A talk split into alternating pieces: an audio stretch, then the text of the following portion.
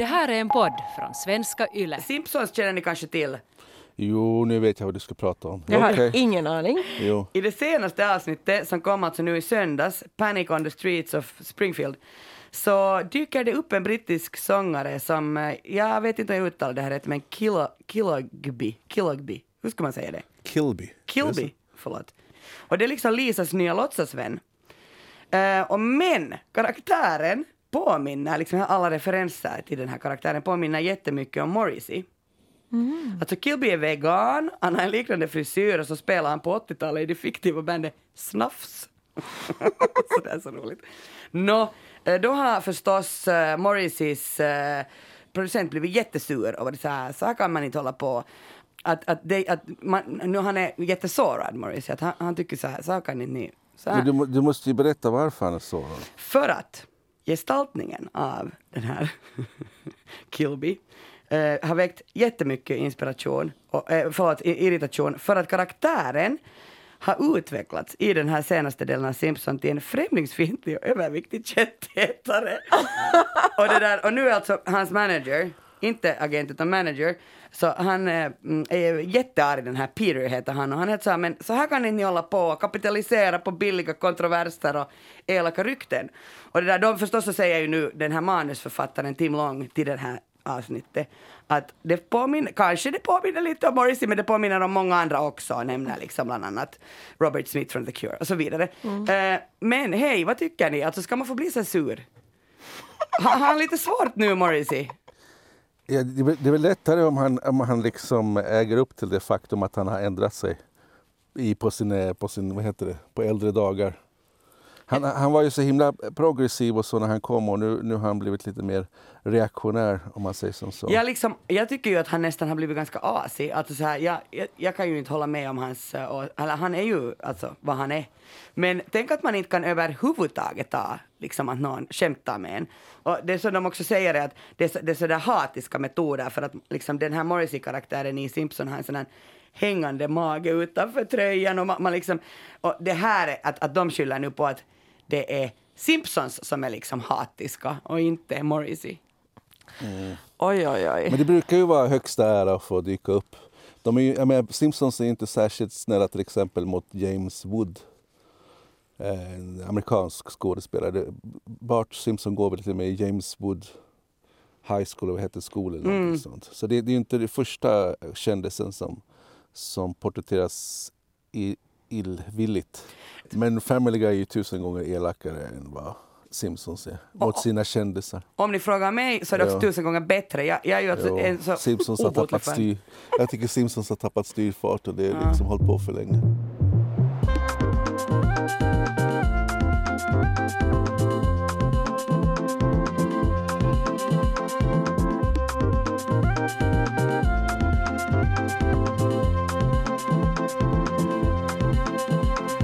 Välkommen till Sällskapet, en kulturpodd med samhällsperspektiv. Jag heter Kia Svetihin och med mig har jag Peter Alfa Kiir och Tuuli Heinonen. Välkomna! Tack.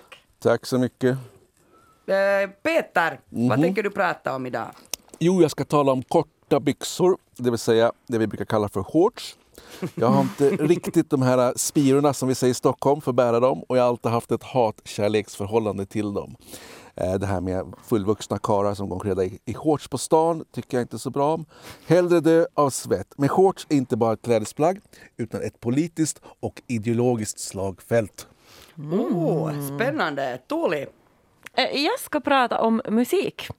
Men inte vad som helst för slags musik, utan musik som är ämnad för växter. okej. Oh.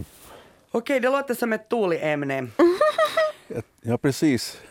Jag ska prata om havet, om överfiskande och skräpet i våra hav och hur man gör en till 100% agendadriven dokumentär. Jag har sett den omtalade dokumentären Seaspiracy. Det är en strålande vacker junikväll. Jag är fem år gammal. Vi lastar snurran med en hetäcka, en sån här järnsäng. Sen sätter vi lite järnskräp dit, några gamla rostiga plåtämbar och vad annat vi nu skulle behöva dumpa. Och sen sakta, sakta så puttrar vi ut genom Ångbåtssundet, ut på fjärden och så stannar vi ganska nära Långören, den där lilla, lilla klippavsatsen som egentligen inte är större än en sten.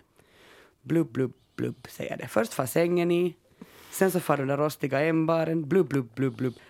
Jag, vill ändå säga som en claimer här att det här var alltså fullt normalt att dumpa skräpet i sjön då jag var barn. Alltså speciellt järn skulle man dumpa i sjön för det sjönk ju så nätt och lätt. och, och, och jag minns också att min mommo hon stod alltid liksom nere vid stranden och så slängde hon allt överblivet och söndrigt glas och porslin i sjön. Och fortfarande idag så liksom när man går där vid stranden så måste man vara jätteförsiktig. Det kommer upp från gyttjan den där, de här, alltså helt glassplitter in i små barnafötter. Och eh, jag är ju inte ensam om det här. Kanske ni har sett SVTs reklamfilm Sjövett från 1964. Jo, den har jag sett. Det är ju fruktansvärt. Det är så här att, att, att nej men man visste inte bättre. Alltså man säger så här, båtfolk, ni ska hålla stränderna rena och sänka allt skräp och sen så gör man liksom reklam för till exempel att om ni har en, en ölburk så laga hål i botten så sjunker den och har ni en sån här låda med skräp så sätt stenar i den så sjunker den.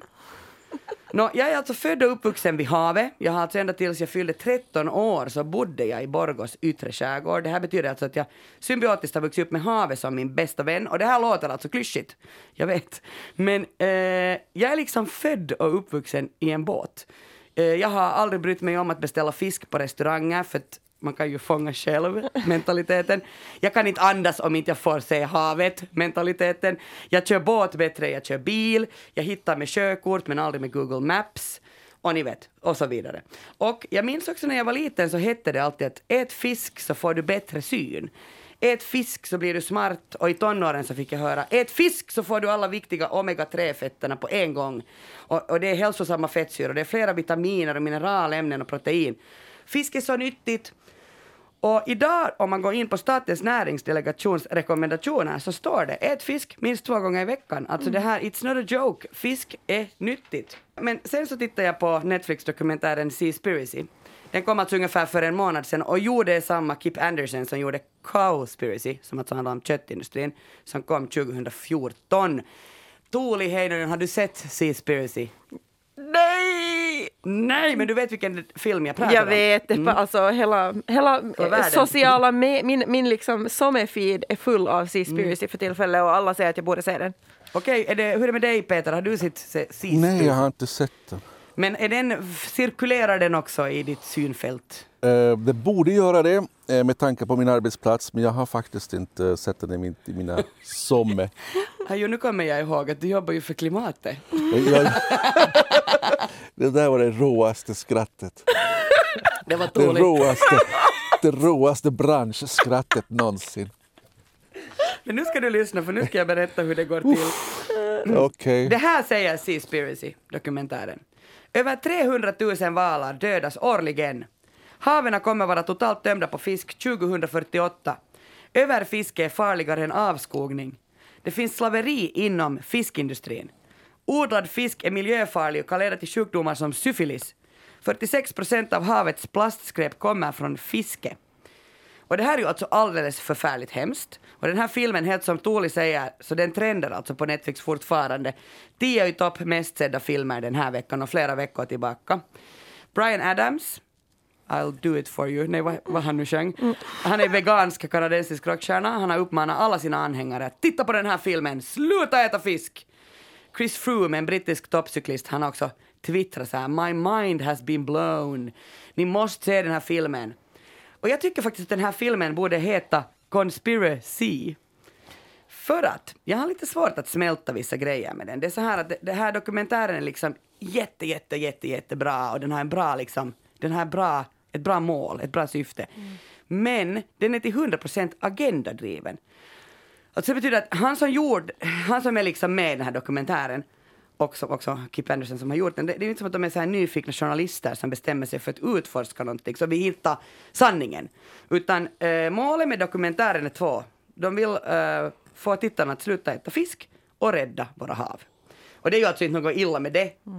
Eh, men sättet liksom hur man har gjort det eh, blir lite jobbigt. Det är en rättvis dokumentär. Det förekommer alltså en massa fuffens inom fiskeribranschen.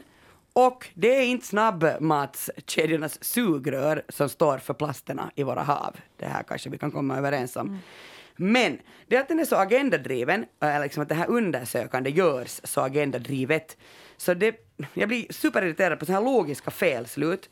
Och också är det jättedåligt för syfte med den här eh, filmen. För alltså, han har dragit helt för raka kurvor. Han har inte liksom riktigt orkat kolla upp alla teser, siffror, mardrömsscenarier. Stämmer de faktiskt? Uh, och, och då är det liksom ju... Alltså, för det är ju av största vikt vad filmen vill säga. Sluta slänga plast i haven. Sluta fiska våra hav tomma. Sluta skära av hajfenorna på hajarna för att få kuken att stå och sluta döda delfiner i onödan för att vi ska få tonfisk på vår sushi. Men det som händer nu är en backlash. För att alla som kan påpeka och påvisa att titta nu, det här stämmer inte, gör det. Mm. Så nu om man googlar Seaspiracy så kommer det nästan direkt så här Seaspiracy debunked, alltså Seaspiracy avslöjat. Mm. Eh, eller så här fact check on Seaspiracy, this is wrong. Och det är liksom allt som, som liksom nu börjar komma upp, att det, man, man är så här, det stämmer inte det som du har gjort. Och min lilla syster till exempel, hon jobbar med klimatfrågor och havet, alltså exakt det här. Och jag frågade om hon uh, har sett den, så sa hon nej för att alla mina liksom, kollegor har skrivit så mycket skit nu om den här för att det inte stämmer det han säger. Alltså det blir så kontraproduktivt. Mm. Uh, och fokusskiftningen far helt fel. Alltså, det är som när Heidi Hautala satt i utskottet för svart arbetskraft för uh, ett antal år sedan och sen så anställde hon själv en städare svart. Eller när Tytti Ylivikari prickar andra tjänstemän när de använt statliga medel fel. Mm. Att liksom det, ja, ni förstår säkert min mm. point här. Men nu undrar ni ju förstås då när ni inte har sett den här, att vad handlar nu den här dokumentären om? Mm. Så håll i er, för det är alltså ganska hektisk takt. Den där unga filmmakaren och marinlivsälskaren Ali Tabrizi, han tar med oss på en sån här febrig världsomspännande utflykt från helvete. Det är så en enda lång gnällkvartett som aldrig når bottnen och den består av så elände och lidande om den industrialiserade fiskens konsekvenser för havens ekosystem, klimatet och då alltså i förlängningen vår egen överlevnad. Och det han alltså undrar kanske främst är, finns det något kommersiellt fiske som kan kallas för hållbart? Uh, han avslöjar uh, missförhållanden, katastrofer, brott mot mänskliga rättigheter, avskyvärda handlingar mot djur, fruktansvärda framtidsscenarier. Och till slut ska man liksom inte andas för det är så påfrestande och tungt. Ehm, Slavarbete, korruption, blodröda bukter, slakt, vaskad bifångst i en ofattbar skala. Fiskar uppfödda under så erbarmliga omständigheter att de får klamydia. Spårlöst försvunna fiskeobservatörer och så mycket fiskenät av plast i haven att ekosystemen kommer att kollapsa fast vi inte använder de där förbannade sugrören i plast. Mm. Och liksom det går till att ebolan, alltså coviden, äh, flyktingströmmarna, allt kan man spåra till det här överfiskande i våra hav. Och den vill ju fortfarande alltså säga två saker. Sluta äta fisk, sluta skräppa ner mm. i våra hav. Eller överlag, överallt säger väl Peter som jobbar med klimatfrågor. Jo, jo. fast jag tror att, att, att det, ni, ni skämtade om mig och min arbetsplats. Men jag tror att, att de går ännu ett steg längre än vad de här gör, eller vad du, hur du tänker kring hållbarhet. Eh, utan de fokuserar i så fall på min tidning och de artiklar jag själv har skrivit om fisket på djurrättsperspektivet. Just det, okej. Okay. Att, att det finns ett lidande här för fiskarna i den industriella fiskindustrin överhuvudtaget att fiskas upp av sportfiskare och sen släppas tillbaka med en krok kanske hängande eller inte hängande. Man, man, man har en slags föreställning om att, att fiskarna inte har någon känsel. De, mm. de tar upp det helt alltså kort också i den här dokumentären där liksom de, de pekar på att, att fisken nog faktiskt har känslor, att den kan, alltså den har ett känsloliv. Uh, men helt kort, och, och, ja, och du har helt rätt, jag fokuserar inte på det alls. men, ja. men alltså jag ska bara nu ta fram det här, ta fast på det här, så vad är då fejkat i den här dokumentären? Det som har väckt ganska mycket uppmärksamhet är alltså att man har plockat uttalanden ur de här som har blivit intervjuade, så har man plockat det ur sitt sammanhang och sen så framställer man det liksom i dokumentären och då stämmer det inte riktigt. Och det här kanske ju undergräver journalistiken. Men helt uppenbarliga faktafel är att påstå att haven då är totalt nämnda på fisk år 2048. För att siffran ska vara 2079, alltså 30 år senare. Och det andra faktafelet han har är att han säger att 46 procent av havets plastskräp kommer från fiske. Och det stämmer inte, utan det är fråga om att 10 procent kommer. Och sen så säger nu många kritiker att man kan inte uppmana folk att sluta konsumera fisk och skaldjur då det inte är realistiskt för hundratals miljoner människor som lever liksom fattigdom och undernäring och de är helt beroende av kustfisket. Ni kan liksom inte gå omkring, det är liksom white people problem det där. Mm. Nå. Men det som jag tycker är så störande med, med att, han, att de liksom på det sättet har misslyckats med den här dokumentären är att Det är att man säger att haven kommer vara tömda på fisk år 1900, förlåt, år 2048 eller 2079, så vad är skillnaden? Vi tömmer ju de där haven. Alltså, den kommer att bara bli 30 år senare. Och samma tycker jag gäller det här med, med alltså plastskräp från fiskeriet. Så är det 46 procent så är det massor, är det 10 procent så är det massor. Det är liksom dåligt ändå. Eh, men det är inte, när man tittar på den här dokumentären, det är inte som när David Attenborough samtalar med Greta Thunberg om klimatet, om vi säger så. Liksom, det finns inte den där tyngden med. Och jag kan annars nu här tipsa om en annan dokumentär som faktiskt har kommit här till dagarna, som heter A year to change the world, som alltså Greta Thunberg har gjort för BBC, där hon, är, hon samtalar också med David Attenborough. Mm. Nåja, men vad ska vi göra då? Peppe Öhman hon skrev en artikel på sajten om vadvivet.se om vegetarisk fisk, för det finns nämligen vegetarisk fisk.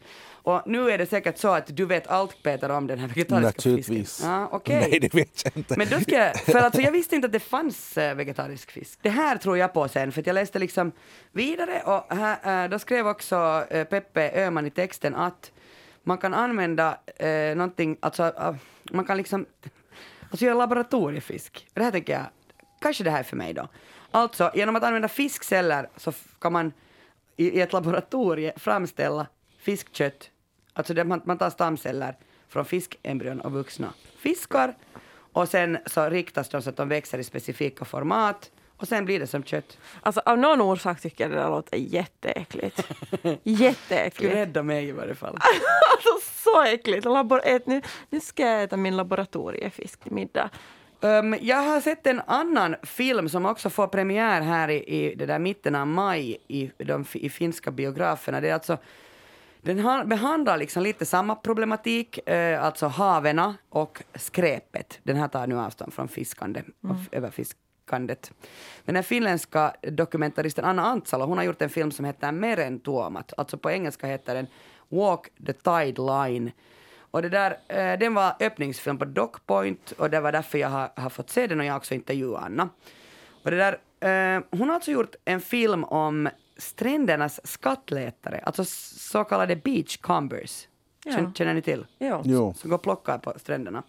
Och det är en otroligt vacker film. Ehm, de går liksom längs med strandlinjerna i jakt på skatter som har dumpats i havet och sen vill de återbörda dem till jorden. Men alltså på riktigt så plockar de ju skräp. Det är liksom, de, de städar, de kammar stränderna.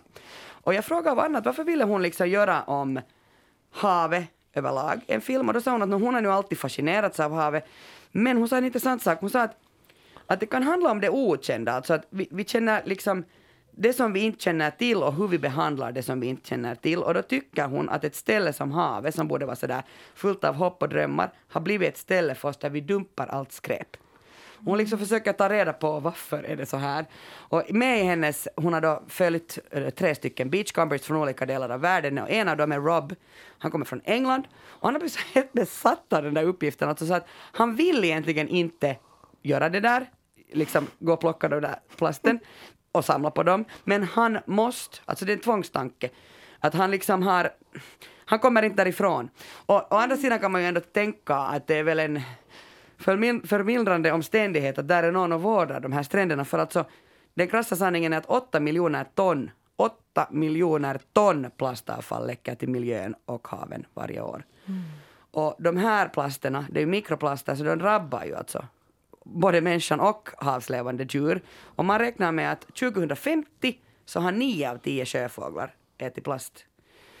Och eh, hon berättar den här eh, Anna Antsala också att liksom plaståldern, så den har ju bara funnits från 50-talet och framåt. För 70 år sedan så fanns inte plast ens i, i, i svensk ordlista.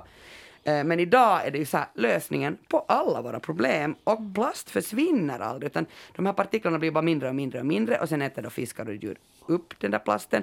Och man tror också att så, eftersom plastbitarna kan likna mat och de har någon lukt i sig som liksom dra, djuren dras till dem. Så det är så hemskt. Men eh, jag tänker ändå att det är inte som våra rostiga ämbar och hetakkan som vi lät sjunka ansvarsfullt i Kalkstrandsfjärdens botten på 80-talet för det korroderar ju. Då liksom när man, ja, korrosion, korrosionen sker mellan järn och syre och vatten.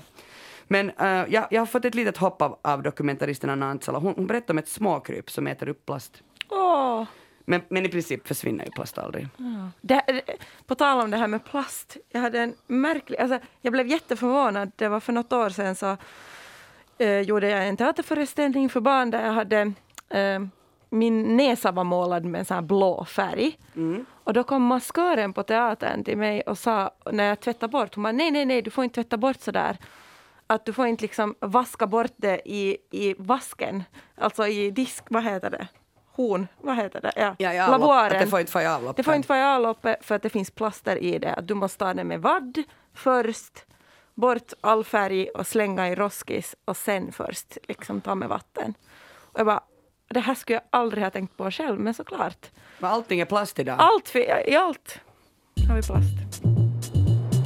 Jag läste någonstans att, att minikorta shorts är på väg tillbaka på män.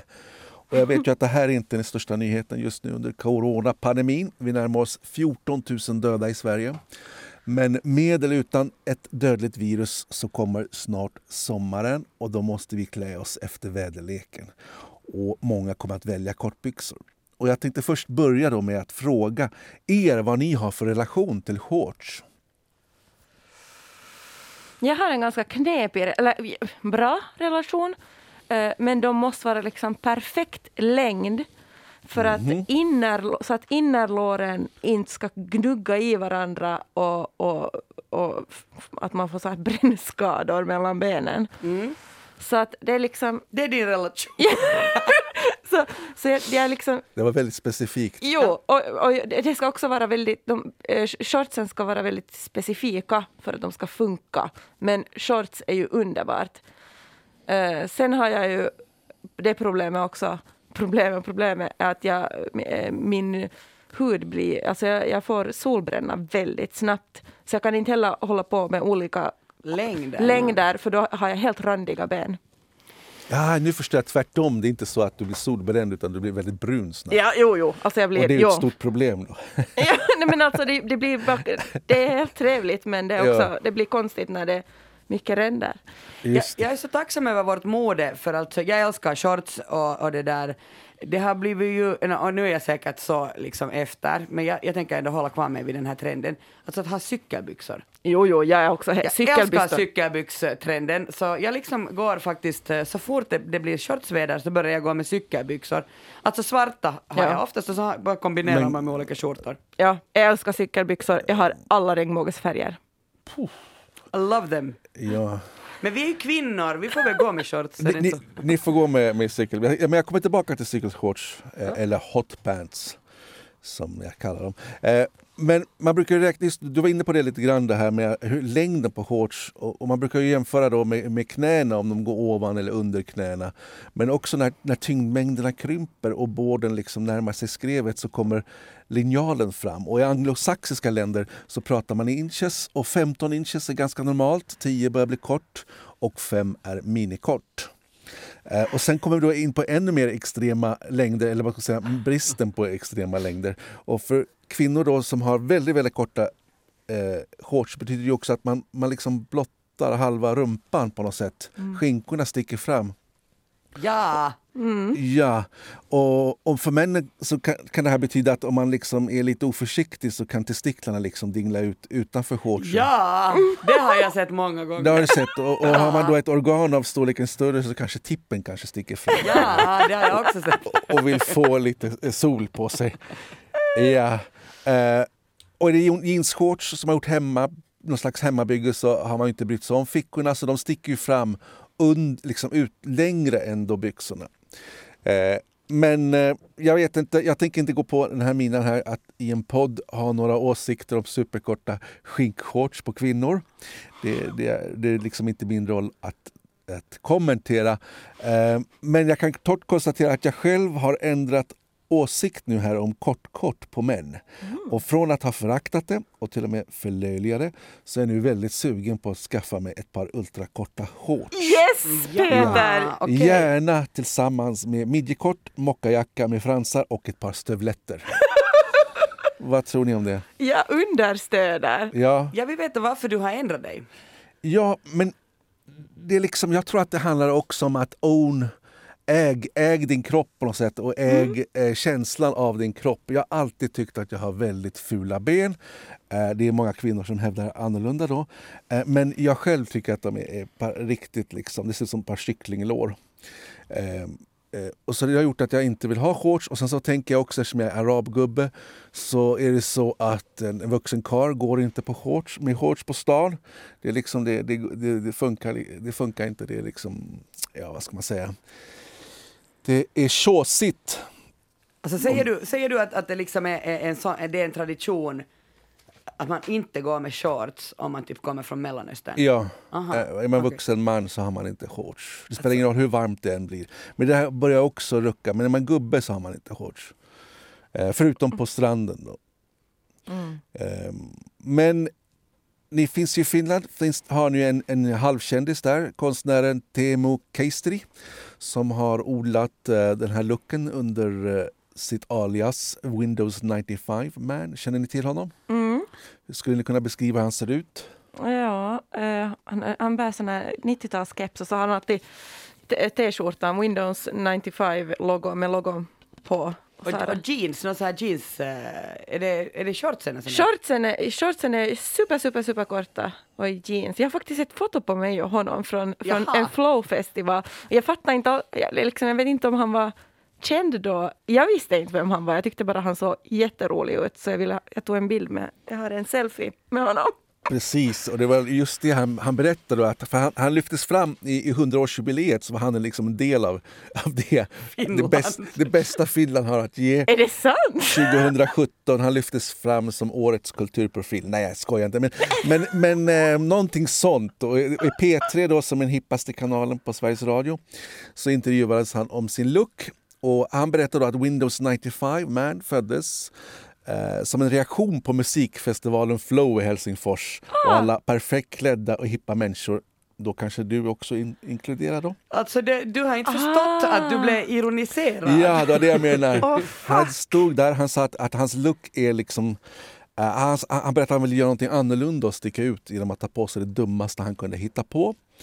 Och då var det en tisha med operativsystemet Windows 95s logga och skamlöst korta shorts. Och sen så spelade han bara trashig eurodisco, typ Darude. Och det skulle då vara, enligt honom, ett stort fett mittfinger mot alla så kallat coola människor. Så nu vet du, du har blivit pranked. Ja. Totalt. Ja. Men alltså, ja, så bra.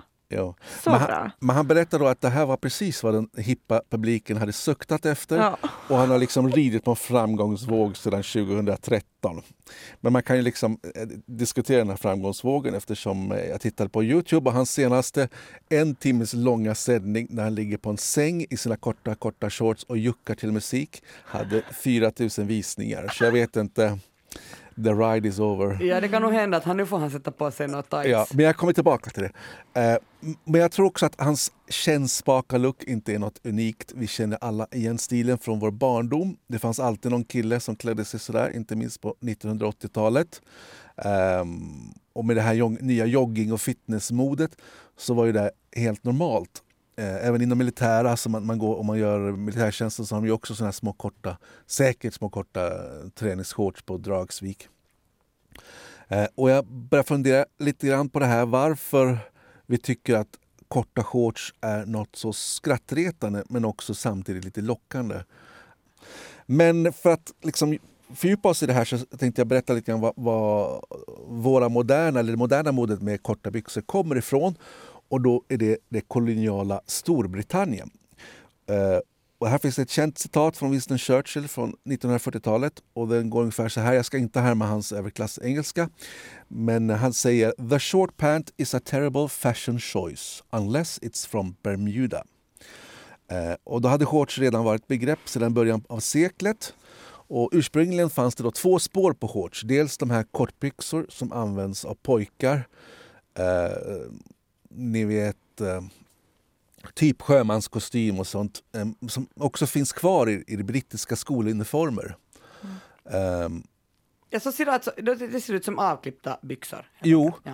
Och, och min mamma som var, jobbade på ett barnhem på 1960-talet i London berättade att de här pojkarna gick med de här shortsen tillsammans med tjocka eh, sockor hela vintern. Och trots att det snöade och så vidare så var de ute och lekte i snön med, med shortsen. Det var bara så. Det var så hårt på, på, på barnhemmen. Eh, pojkar, små pojkar ska ha shorts oavsett, oavsett väderlek. Eh, och dels då, det andra spåret var då Bermudashortsen som hade utvecklats inom det militära och det var när brittiska soldater var stationerade ute i kolonierna. Och en av versionerna på hur shortsen kom till berättar att det var en ägare till en tesalong på Bermuda som hade då märkt hur hans anställda svettades och hade sig på tesalongen och sprang omkring där så att han hade börjat klippa upp byxorna åt, åt servitörerna och de som jobbade där. Och sen så var många av gästerna som var där och drack te i hettan, det var, det var militärer och en av dem var den brittiska konteramiralen Mason Berridge som snodde idén och gjorde om kortbyxan till ett militärt plagg och därav namnet Bermuda Shorts. Men de här viktorianska soldaterna, man ska säga då, eh, de hade ju ofta långa sockor i kombination med shorts så det var inte helt bar, barbenat. Jag kan var- jag kan ju ja. också tycka att, att eh, det är snyggt med shorts på, på, alltså på både män och kvinnor, men alltså också på män. Mm. Bara som en kommentar här nu. Ja, det är bra. Det är bra. Det, du börjar jobba upp det här. Ja. På, på, ja. Börjar jobba upp liksom, eh, känslan för shortsen. Men shorts har också alltid förknippats med sport och aktivitet. Eh, tennisshorts, seglarshorts, fotbollsshorts. Men här gäller det då att välja rätt shorts till rätt sport. Annars blir det bara löjeväckande. Ett par hotpants, cykelbyxor på tennisbanan är ju inte kanske någon hit. Eller jag vet inte vad du säger Kia? Uh, no, alltså jag tycker ju faktiskt att idag ska man ju göra allting tvärtom, alltså allting ska vara ironiserande, så att kanske man, man kan börja byta ut, alltså att man gör en jotto av det, man gör en grej av, av att en, fel. du gör en Teemu Kai- Kaisteri. Nej, men ni vet som Speedos, man har väl alltid skrattat åt Speedos uh, simbyxorna. Och, och det där, nu är de ju så här att det är jättemode att ha Speedos. Är det det verkligen? Ja, det börjar väl bli. Men nu måste jag, en liten kommentar här, för du pratar om hotpants och cykelbyxor. Ja, jag blandar mitt, ihop dem eller? och i mitt huvud är det två helt olika saker. Okej, förklara. Hotpants är mycket kortare än vad cykelbyxor är. Nej. Jo, jag, jo. håller- jag håller nog nu med Att, om vi pratar om den här, eh, den här brännan mellan mina ben, så, så hotpants funkar inte, men cykelbyxor funkar. Det var en bra beskrivning där. Eh, men eh, jag tänker på hotpants som Nene Cherry och de som går ner till knäna. Nej, nej, det är cykelbyxor. Hotpants är sen sådana, det är nästan som trosor i princip. Ja, Alltså det är roligt att vi nu sätter det på plats Peter. Med Ja, det är bra, men hot-. Jag visste inte att hotpants har en eh, slags längdbegränsning. Jo, det har de nog. De är, de är aldrig långa om vi Nej, säger så. Det de är kort, kort. Ja. Okej, okej. Jag, jag, jag tror att ni kanske har fel på det här, men vi får se. ni som lyssnar, skriv in. Var går gränsen Vem- för vem har hotpants? Vem har rätt? Team Peter eller Team Ja. Toli? Men det aktiva friluftslivet, eller fritidslivet, signalerar också hälsa och framgång. Eh, Och de som har tid och pengar att lägga det på sport och eh, sin fitness har också tid att lägga det på rätta kläderna. Och sen har shortsen växt och växt och växt inom vissa sporter som boxning och basket. Och det mest extrema fallet ser de här eh, hippa basketspelarna ut mer som byxkjolar än som shorts. Ehm, så var det också så att det kom som ett mode för kvinnor på 30-talet. Men utanför sportens värld så, så ansågs ett par korta, korta shorts som utmanade och vågade. Eh, kvinnorna blottade för mycket hud för den tiden, tyckte kritikerna. Och det sågs också som, att det sågs som provocerande var inte någonting som stjärnor som Marilyn Monroe brydde sig om och det rent av utnyttjades av de klassiska pinupporna. Så eh, shortsen hade helt enkelt sex appeal hela 30, 40 och 50-talet. Men det där är ju kopplat till i den som, alltså iakttagarens ögon. Jo, men, men jag menar Marilyn Monroe lär ju också ha spelat på de här tendenserna och förstått Ja. det. Eh, och det här är något som jag plockat då från Pernilla Rasmussen som är universitetslektor i modevetenskap vid Lunds universitet som gjorde en intervju med i Damernas Värld om shorts. Och hon resonerar då så här om ni vill ha det här teoretiska perspektivet. Hon säger att eh, shortsen å ena sidan är ett utmanande plagg som kan uppfattas som lite vulgärt och objektifierande. Något som hängde ihop med 1950-talets kvinnoroll. Samtidigt var shorts barnsligt och ett tecken på omognad hos pojkar förr. Så för kvinnor kan det tolkas som ett omyndigförklarande om byxorna utstrålar makt så är kortbyxor en slags stympad version som inte riktigt lever upp till det. Mm. Och det följer inte med någon maskulin makt med en eh, kortbyxa. Vad spännande! Mm, det var ett spännande perspektiv. Jag visste att ni inte riktigt var med på mitt shortsspår där. Jag hörde att ni inte var tillräckligt impade. Men nu tänkte jag, nu, nu, jag, nu är ni med! Nu, här kom trumfen. Jag visste väl det. Men det där är Finlandssvenska. Och så fort ni hör att det är en universitetslektor, ja, då, då börjar det vattnas i munnen. Men jag tycker att det där är intressant för jag kan sen liksom tycka att det är ganska sexigt Mm. med kort, korta shorts på män. Har det någonting att göra med att det liksom... Att det inte följer någon maskulin makt. Ja, precis. Att det liksom är förknippat med någonting, Ja, det vet jag inte. ja, med någonting pojkaktigt. Och här kommer min nästa poäng. Och jag tror inte du är ensam att tycka att, att de korta byxorna på killar är snygga. Jag tror att det, det här ungdomliga kombinerat, det oskuldsfulla ungdomliga kombinerat med det sexuella har gjort också att många anser att shorts har någon slags gay-vibbar över sig. Och jag kan tänka mig också att, att killar som har snygg rumpa och schyssta lårmuskler eh, så är det här ett perfekt plagg att visa upp sig. Eller vad tänker ni? Finns det någon gay-vibb kring, kring eh, kort, korta shorts? Jag, Mm, inte vet jag. Jag tänker liksom att, att ja, jag vet inte om jag kan svara på den här gay men jag tänker att det där, för mig är det jätte, alltså det snyggaste är, eh, liksom shortsplagget en man kan ha på är sådana surfshorts. Ni? Vet ni den där stilen? Ja. Det tycker jag nog är jättesnyggt. De går ju lite lägre ner, alltså de går ju nästan till knä. Jag tycker det är jätte, jättesnyggt. Och jag tycker det är, alltså om det nu ska vara då en fråga om att är man maskulin eller inte så är det verkligen maskulint för mig. Men, men jag tittar ibland på MMA, Mixed Martial Arts, och där, där har de ju verkligt hotpants alltså.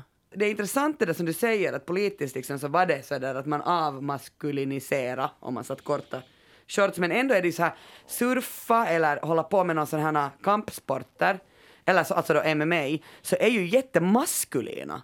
Jo. Vet eller ta thaiboxning, ta liksom eller boxning, det är ju också korta shorts. Jo. Men i, i de fallen med, med där så är det ju också att benen inte är bara ett objekt att titta på utan de är också ett vapen. Kan man tänka sig. Och man kan också tänka sig att i det militära så har man ju också mycket shorts. Ehm, I alla fall i, i andra länder än Sverige som har andra klimat än vad vi har. Ehm, och killar med snygga vader vet ju att eh, klä sig i shorts. Jag tror att om jag ska sammanfatta läget för kort, korta shorts sommaren 2021 så har även den brittiska tidningen Guardian um, uppmärksammat det här och säger att intresset är väldigt stort om man tittar på antalet Google-sökningar. Och på TikTok trendar videor med hashtaggen 5 inch seam. Och där folk då lägger upp videos där de berättar hur mycket de älskar korta shorts och helst under 5 inches. 5 inches. Och även popstjärnan Harry Styles som är, någon, är väl också någon förebild vad gäller mode. Han har synts i ett par rekordkorta shorts på semester i Italien förra året. Rekordkorta, jag tycker det Ja. också något att tävla i. ja. Men det, det som är bra med shorts är att det finns ju en, det finns ju en, en gräns liksom. Det är den sista tråden eh, under, und, i, i, i, i skrevet. Ja. Det går inte att bli kortare än så. Nej, kortare än så blir det inte. Nej. Nej. Men jag ska, jag ska komma tillbaka till det där med kortkorta för man kan ju också börja gräva åt andra hållet, uppifrån och ner. Men i vilket fall så finns det andra TikTok-trender här. Om, om, vi, om jag lämnar bara shorts två sekunder här så finns det andra TikTok-trender som jag naturligtvis har koll på med liknande tema. Och det är hur generation Z-ungdomar klipper sönder skinny jeans. Ni vet att det är inne nu med 90-tal och baggy, eller hur? Ja. Har ni baggy jeans? Mm, ja, Jag har jag har nog så här lite, inte baggy men läsa. Jag är så dålig på att köpa kläder så jag går nu fortfarande med samma byxor som jag har gått med de senaste tio åren. Att tyvärr, de är skinny. Men ni vet i alla fall att, att skinny jeans har varit nästan helt alltså, så tight, snortajta. På, på, på gammal svenska brukar vi kalla dem för stuprörsjeans. Eh, de har ju varit eh, liksom förhärskande sedan sådär 2005 kanske. Eller kanske till och med tidigare än så. Eh, och eh, det har ju gått till extrem de här som är super de här Jersey Shore-människorna som har jättestora gymmuskler ovanpå och så väldigt, väldigt små smala ben nedantill, som är jätte, jätte, jätte tajta. Men det, det har ju naturligtvis väckt en motreaktion och den kommande generationens ungdomar, då, eh, Z-generationen, berättar ju då på TikTok hur mycket de hatar skinny jeans och vill bränna upp dem. Eh, och att när man har 90-talsjeans så är de ju inte särskilt smickrande för kroppen eller särskilt eh, avslöjande. Jag själv skulle kanske kallar dem för eh, burkas för bena. Men eh, det kanske är provocerande. Eh, men för generation Z så är det här en frihetshandling. Och då är det handlar också om ytterligare en kort en trend, då, de här midjekorta jeansen som liksom där, där midjan bara går längre och längre ner och man liksom nästan måste eh, raka sig i könshåren för att kunna bära dem. Eh, och då tänker man på Spice Girls och det tidiga 2000-talet. Och det, nu säger man att de här jeansen också är på väg tillbaka. Nej! Ja, de är låg. Ett låg, Låga. låg cut, ja. Och jag tänker på det här med sex och tabu vad det gäller shorts har ju också någonting med religiösa muslimer att göra. Eh, eller har att göra med, det här är något som muslimer också tänker på. För en kvinna så finns det bara i stort sett då ansiktet och händerna som får synas i de mer striktare tolkningarna om man verkligen är religiös. Men även männen har orena zoner och då, då gäller det alltså att, att man får inte som man visa från, från knäna till midjan och då kan man köpa speciella muslimska shorts. Om man åker till förorten eh, i, i Stockholm så kan man köpa de här shortsen. Och de, Jag tycker de är precis lika fula som trekvartsshorts som medelålders mellanchefer har på semestern. På kvinnor heter de capribyxor men jag vet inte vad de heter på män. Eh, De, de slutar någonstans nere på vaden. Så för att sammanfatta. Shorts är hett, shorts är sportigt, shorts är politik och 5 inches shorts är precis vad alla kommer bära denna sommar med eller utan vaccinpass. Sorry Windows 95 man, men du är mainstream. Ni kanske kommer ihåg så pratade jag i ett tidigare avsnitt av Sällskapet om mina grönväxter och deras Jo, helande krafter. Jo, härligt avsnitt. Ja, så nu eh, tänkte jag spinna vidare på det. Eller snarare ta en titt från en annan infallsvinkel eller synvinkel. Om växter är helande för mig, så vad är då helande för växterna? Vatten, solljus, bra jord och givetvis musik. Ja, jag skulle sagt kärlek. Är det inte jätteviktigt att man är så här kärleksfull? Jo, jo, jo. Jag, jag pussar ibland mina grönväxter. Och, pra- och jag, jag tänker det där också alltså, mm, att man liksom hela tiden är med dem, att man umgås med dem, man ska inte lämna dem ensamma. Nej, jag pratar inte så hemskt mycket med dem, men, men, men det som har räddat mig nu är musiken. Ja, ja, för du bara sätter på en låt och så går du ut. Ja, ja. Så nu får ni klara er igen. Precis. Mamma kommer snart. Ja, ja, ja. Eh, jag blev alltså introducerad till det här Musik för växter av musikern Annie Elif, som jag för övrigt har utbytt några sticklingar med. Eh, hon, var, hon gästade i ett avsnitt av musikpodden Grönros Garage där hon tog upp eh, den här skivan. Alltså avsnittet handlar om syntmusik. Och hon tog upp skivan Mother Earth's Plantasia. Och den här skivan är alltså gjord för växter. Och jag, jag menar, såklart gick jag igång på det här. Sa, vad är det här? Och som bonus, om man köper den här plattan så ko- tillkommer ett litet kort med en download-kod så att man kan ladda ner musiken på sin dator. Eh, och sen kan man stoppa ner det här kortet i en kruka med jord, vattna och så blir det en växt. Och det tycker jag är helt Det är underbart. helt underbart, vilken bra idé. Ja, så fint. Men alltså det här, musik för växter är alltså inget jättenytt koncept. Eh, vi snackar 70-talet. Eh, jag tycker ändå att det här är ganska aktuellt. Grönväxter är ju jättepopulärt just nu. Eh, våren är här. Människor börjar plantera i sina trädgårdar. Perioden för att fröså har ju liksom kommit kom, kom ju gått nästan. Blommor, blommor, blommor. Jag, oh, jag, jag, jag, som ni hör på mig, jag är lite taggad. Ehm, Har du en balkong? jag har en balkong. Har du satt blommor på din balkong? Nå, jag har inte det. Och det, det beror endast på att jag inte har varit hemma så mycket nu för att jag har varit på stugan och grävt och planerat min trädgård där. Så ja, Ja, det kan hända att det inte blir några balkongblommor för mig för jag kommer inte att vara där på sommaren utan jag ska vara i min trädgård och plantera en massa. yes. Uh, Idén om musik för växter kom igång ordentligt 1973 när boken The Secret Life of Plants av Peter Tompkins och Christopher Bird kom ut. Boken har beskrivits som en fascinerande skildring om den fysiska, emotionella och spirituella relationen mellan växter och människan. Boken innehåller också anekdoter eh, om relationen mellan växter och musik. Som jag har förstått det rätt så, jag har alltså inte läst den här boken själv, men om jag har förstått det rätt så, så, så menar man i boken att växter har känslor. Som fiskar. Som, som fiskar. Hönor, uh, som kor. Det här med att växter reagerar på musik är pseudovetenskap. Ingenting har blivit liksom bevisat. Uh, men jag personligen väljer att tro på det här. Och det ska alltså vara vibrationerna som musiken utger som alltså ska stimulera tillväxt.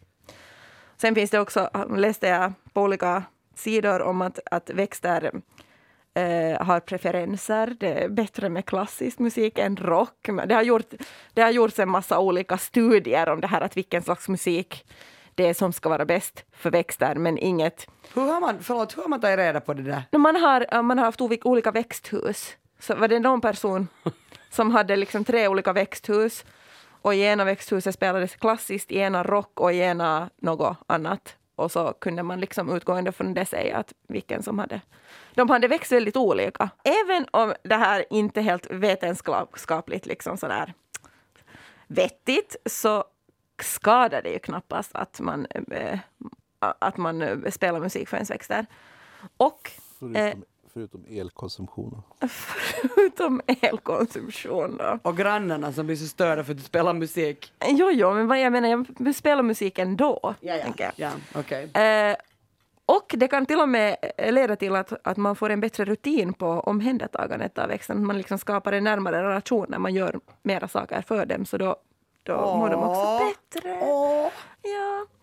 Så, nu har jag alltså då zoomat in på två skivor som är gjorda speciellt för växter. Den ena är då den här Mother Earths Plantasia av Mort Garson som kom ut eh, 76. Sen en annan, otippad för mig i alla fall, Stevie Wonder har gjort en skiva som heter A Journey Through the Secret Life of Plants 79. Båda plattorna är inspirerade av boken The Secret Life of Plants. Och Stevie Wonders skiva uh, är gjord som soundtrack till dokumentären som baserar sig på boken. Så jag tänkte recensera dem för er lite grann. och när jag lyssnade på de här skivorna för, försökte jag både lyssna på dem som mig själv och som en växt. Och Stevie Wonder lyssnade jag på på tåget så jag kunde inte riktigt betrakta mina växters liksom filisar. Men eh, Mort Garsons eh, skiva så fick mina växter också njuta av. Så vi börjar med uh, uh, A Journey Through the Secret Life of Plants av Stevie Wonder.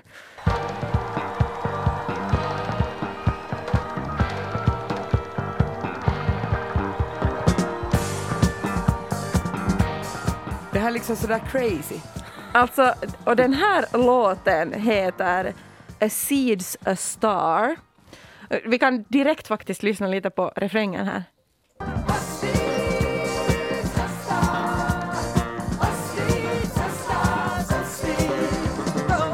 Man blir ju på så bra alltså, humör. Man blir nog på jättegott humör. Jag ska också växa. Vad, vad sjunger han för något? A seeds a star. Ja, och, det, och det blir ju jättebra på svensk översättning, eller hur? En stjärna är en kärna. Är en Åh, Peter! Oh, jag, jag skulle ha kanske sagt ett frö, en kärna. Men ja, ja, det är ju bättre det där. Vem är poeten här? Vem, inte Toli. Inte jag. Nej. Alltså... Nej, jag, jag, jag, tänker spontant sådär, om jag vore en luktärt och hör den här musiken så skulle jag bli lite stressad. Jag skulle känna liksom nu, nu vill husse att jag växer snabbt och producerar. Ja men alltså jo, jag håller lite med. Men för jag, jag, tänker att det här, den här låten är för att tagga de här små fröna att börja gro snabbare. Att man får lite, för jag, jag känner att jag får lite feelis. Oh, yes, dun, dun, dun. Stevie Wonder är ju alltså otroligt bra artist. Jag ja. måste säga att Alltså bara, bara att höra hon, honom sjunga med den kännspaka rösten mm. så gör ju att man börjar växa. Och, det, och, ganska många av de här låtarna på skivan är eh, instrumentala. Han sjunger inte på alla men just i den här så sjunger han och det tycker jag är helt fantastiskt. Och det är så här, den här, och vad jag kan säga om skivan i, i allmänt så är den liksom lite spretig. Att väldigt sådär, och det kommer ganska mycket otippat. Så såhär, Åh, vad är det här nu? Men samtidigt är den väldigt specifik. Och den heter ju A Journey through the secret life of plants. Och Jag tycker det var verkligen en, en, liksom en resa jag gjorde när jag lyssnade hela plattan igenom. Och Det börjar liksom ganska jobbigt. Första låten heter Earth's Creation och den låter verkligen som det är liksom mullrigt och, och sådär ganska tungt, tungt på något sätt. Så jag var såhär, oj nej, måste jag lyssna på hela? Men direkt från andra låten så vänder det och så kommer det här funkiga sköna Stevie som vi alla älskar. Vad har du för växter då som, som lyssnar? Jag, jag tycker kanske det är olika för olika växt. Ja, nu nu var det ju så att jag satt ju på tåget. Ja. Eh, Så, Så då- mina växter ja. fick ju inte lyssna på Stevie ännu. Nej. Men det som jag fick, den liksom övergripande feelingen jag fick att de här, den här skivan är inte gjord för inomhusväxter. Den är gjord för utomhusväxter och helst liksom och inte ens balkongväxter utan det ska vara en trädgård. Det ska vara stor yta och man ska liksom blästa det från högtalare. Får För- jag liksom komma med lite invändning där? Ja. Är inte alla växter utomhusväxter? Ja, det är de, det, ja, från början är de ju det. Det är sant. Ja, glöm det. Men om vi, om vi, om vi nu liksom håller oss till Norden och vad Ja. man kan ha utomhus på sommaren och vad man ska ha inomhus annars. Så då tänker jag att det här är liksom perfekt för en sommarträdgård. Om jag, vore en, om jag skulle vara en eh, solros eller en pion eller en dahlia i någons trädgård så skulle jag älska att lyssna på det här. Det måste ju finnas också så superkänsliga eh, växter, alltså sådana som inte klarar av ljud. Ni vet sådana människor som inte klarar av något ljud. Mm. Ja. S- Sätt ner den där, du kan inte ha den så där högt. så då tänker jag att de stackars växterna, de, de, men de visar kanske med all Jag tydlighet. tror att de skulle nog visa det och då vet man ju att... Vad, heter, man- vad heter den här växten som, som, som krullar ihop sina blad när man rör vid den? Vet ni vilka jag menar? Jo, jag vet. Eh, Som är så rolig. Är det för att de tycker att man är så äcklig? Så de så, Ja, precis. Jag bara- vet inte vad den heter, men Ja. jo, jag vet precis vilken du menar. Men jo, i den här skivan så finns det väldigt specifika låtar och varje som är, till exempel Send your love, så tyckte jag den måste vara gjord för rosenbuskar. Uh, låten Seasons så är jättetydligt för såna klätt, klättrande växter. I no sono heter en låt som är definitivt för, en, för ett magnoliaträd. Men alltså hur liksom, du har bara, det här hittar du på? Nej, eller det här känner jag. Det här känner du i dig? Det här känner jag i mig, ja. Precis. Så det var en verklig resa och jag skulle rekommendera det här, den här skivan för, för trädgårdar. Sen kommer vi till Mother Earth's Plantatia för en litet ljudklipp här.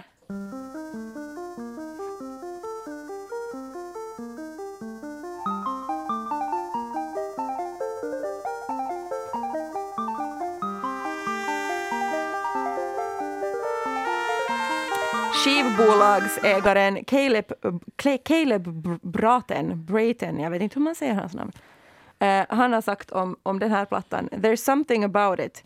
It hits these nostalgic sensors in your brain that make it feel so warm and familiar. Alltså But it's kind of from another planet at the same time.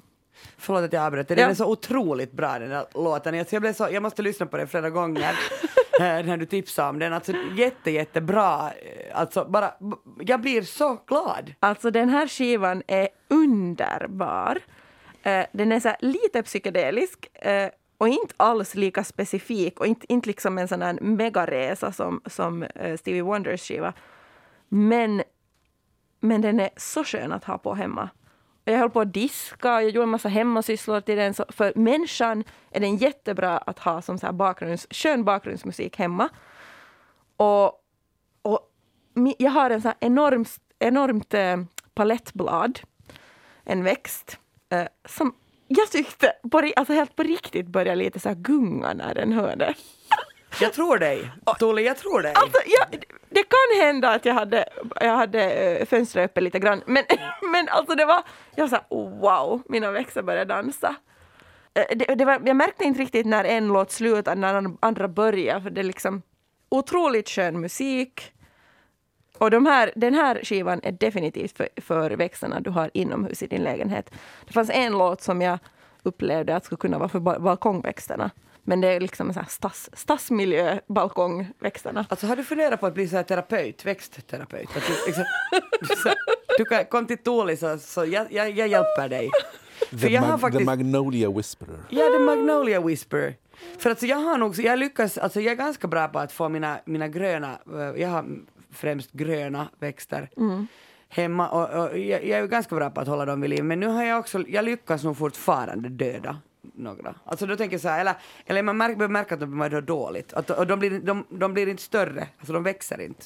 Men det är ju inte nödvändigtvis du som dödar dem, det kan vara din lägenhet också. Tack, tack, det behöver jag inte veta mer.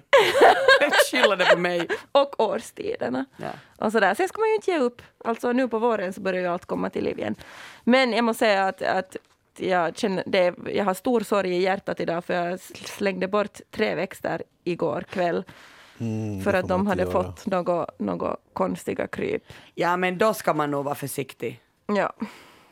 Annars kommer de med syfilis och de där Ja, fiskarna. precis. Ja. Men eh, som avslutning tänkte jag kort sammandrag. Alltså Mort Garson, Mother Earth Plantasia för dina inomhusväxter, krukväxter, grönväxter. Och Stevie Wonders A Journey Through the Secret Life of Plants för utomhus stora trädgårdar. Och eh, det här med att lyssna på musik som om, som om man själv skulle vara en växt tyckte jag var ganska underhållande i sig. Så det, det tror jag ska, komma, jag ska sporta med lite i framtiden. Man, man liksom upplever musiken på ett annat sätt helt enkelt.